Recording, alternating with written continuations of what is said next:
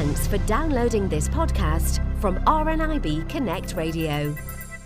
You're listening to The Morning Mix. If you've just joined us, a very warm welcome to the programme. Now it's time to go stateside to speak to our very gorgeous Girl Gone Blind, Maria Johnson. Hello. Hello, Jill. How are you doing? I'm good, thanks. I'm good this week. How are you? I'm fine. I'm fine here in sunny San Diego. It's been beautiful here. Oh, well, rub it in, because it's not been so peaceful here in the UK. We're getting frost and the winter has really set in here in Scotland and the UK. Well, listen, we have got tons to talk about today, Maria, because I don't know about you, but people are always asking me the age-old question, ever since you lost your sight, Jill, are your other senses more heightened? Now, I think that people think that when we lose our sight, we get superpowers, we get kind of super hearing powers, and, you know, you become blind as a bat girl, or that, you know, something changes physically in your body. And it doesn't. It's just we rely on our senses a bit more, Maria, don't we? Yeah, I've had people ask me the same question, like, so I hear that your hearing gets better when you lose your vision. And then I usually go, what? And then they go, I hear your hearing get, and I go, what? And then they go, oh, wait. And I'm like, yeah, no, it doesn't. You know, I have had many people ask me those things, you know, taste, smell, all of that. And, you know, it is just that we concentrate more on them to fill in the blanks of what we can't see. And that's how I kind of describe it to folks, you know, starting with hearing, you know, we're talking about that. And I can be in my office and I can just hear what's going on in another room, the kitchen, and I know exactly what everybody's doing. And if I still had my sight, I may not be paying attention to that. I may just walk in there and go, oh, what's going on? Now I actually hone in on it, if you will, and go, oh, somebody's, you know, stirring something and, you know, the refrigerator's being open and closed. And those are things I probably wouldn't have paid much attention to before my sight loss. Do you know, it's funny you say that. I always remember going to see a band here in a massive venue here in Glasgow. And at one point I turned to my now husband and said, do you know something? That girl over there with the tambourine is doing my head in. And he said, what girl? And he couldn't see any girl with a tambourine. And he closed his eyes. And the minute he closed his eyes, it was all he could hear.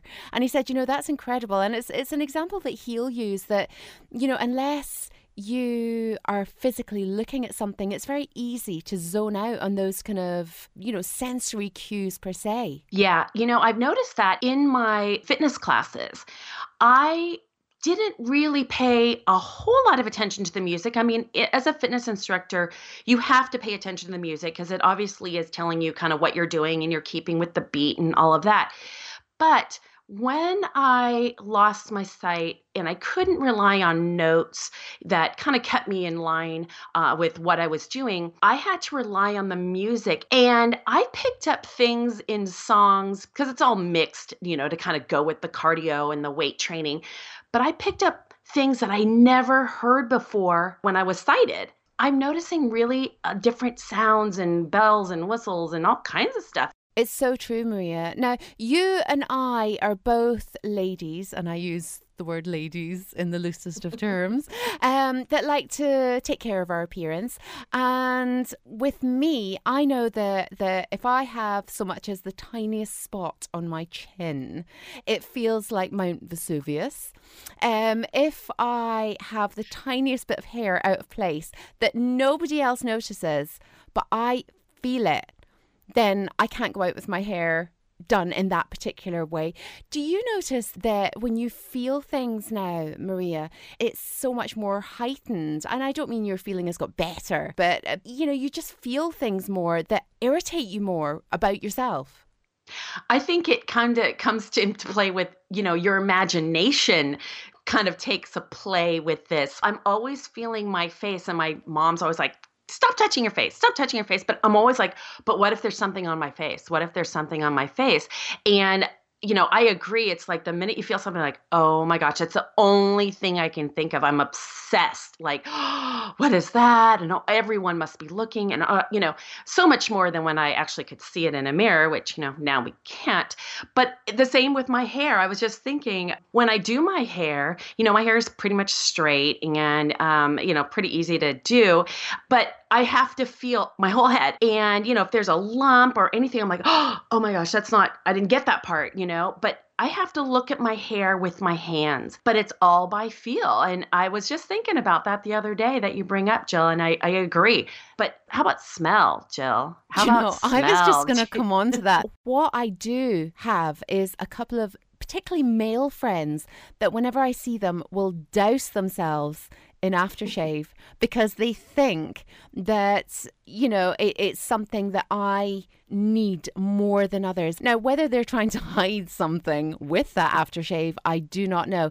But, it's strange that. But at the same time, I find it's quite courteous in a way because I do have male friends and female friends that will always make sure that they wear a little bit of scent, at least a little bit of scent, so that they smell nice for me because they know I can't see them. I've actually recognized people by their perfume, and they'll walk by and I'll be like, oh, hi, Marlene. And she go, how do you know it was me? I go, because you always wear the same perfume and I can smell you. And, but that can be on the flip side too. I do have certain friends that have the most god-awful body odor. And and I can tell it's them. And that happens in my fitness class, boy, whew, it's like, oh girl, you need to go take care of that.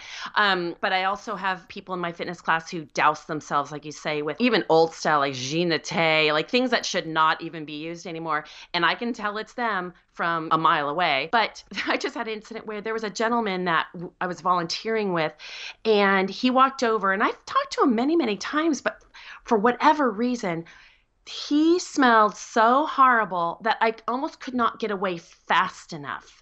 And now every time I see him, I know he's there, or he's coming around to come say, hey, Maria, and give me a big old hug. I almost run because the body odor is so bad that I can do nothing but concentrate on that body odor. I can't hear him. I don't even know what he's saying because the body odor has overtaken my senses to the point where I'm like, I just want you to leave. Please leave. So smell can really be a deterrent as well. I go into my refrigerator and I'm looking for something as far as leftovers.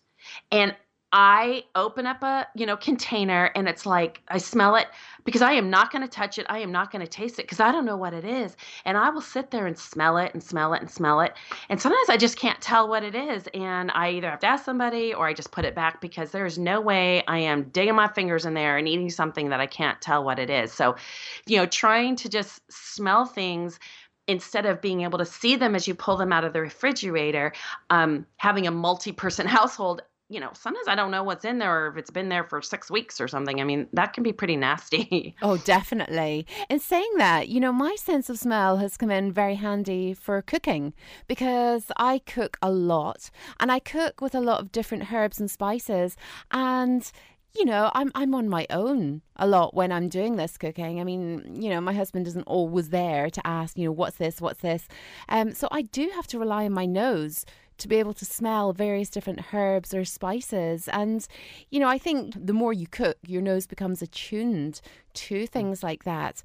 Yeah, maybe that's why I'm not a very good cook, because I haven't sharpened those herb and spice smells quite yet. Although I do find more and more, I am opening the lids and smelling, the different spices to see, what's what or what I can recognize. I've got the garlic salt down. I've got the onion powder down for sure, cayenne, but everything else it just smells like pepper. I don't know. I'm not very good at it. And again, my family would vouch, I am a horrible cook. I was bad before I lost my sight, Jill, and I'm worse now. Really, I am. And, I don't really like to cook.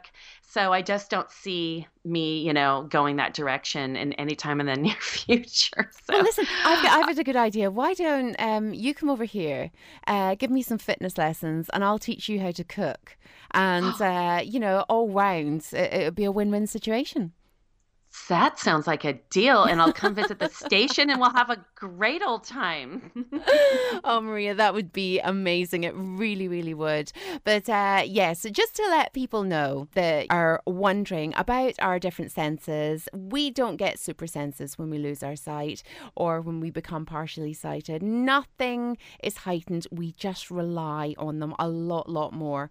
But it is kind of cute sometimes when people ask you these things, because you just think, oh, bless. You know, it's my job now to kind of educate and let them know that no, I can't smell the old lady baking down at number 1 on my terrace. So yeah, basically it's not true. It's not true at all, is it, Maria? No. And, you know, I'd like to have fun with them. Like I said, if people ask me, can you hear better? And I say, what? You know, it kind of gets them every time. And I've said, you know, if my sense of taste got better, then chocolate should taste amazing. And you know what? It doesn't taste any different from when I was sighted to, you know, partially sighted. But one thing I will say is that overall, my sense of what's going on around me is heightened, because I've had to heighten that to know what's going on. Call it a sixth sense, if you will.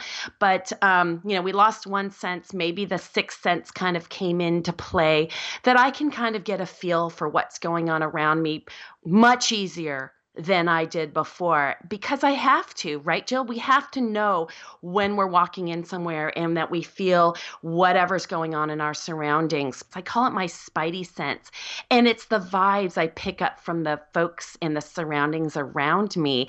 They could be good, they could be bad, they can be scary, they can be get me out of here, they could be, oh, I love what I'm feeling right now.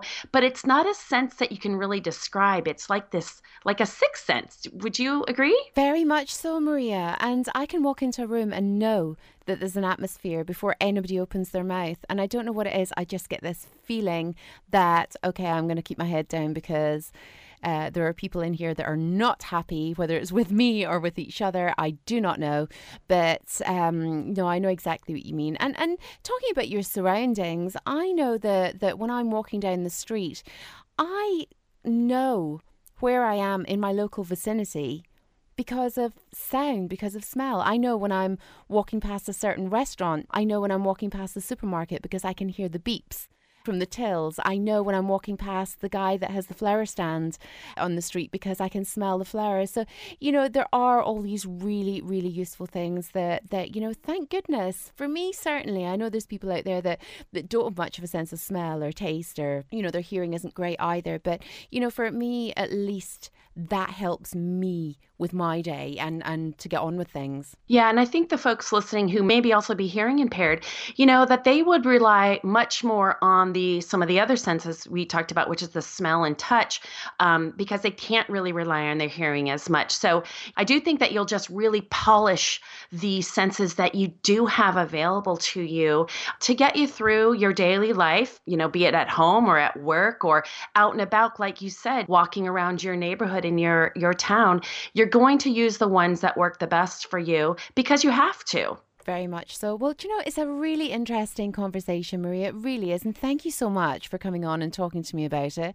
You anything nice planned for the weekend? Well, actually, I'm off to teach class after we get done talking here in a few hours. You know, not much else planned. You know, I don't know, touch things, smell things. I don't know, stuff like that.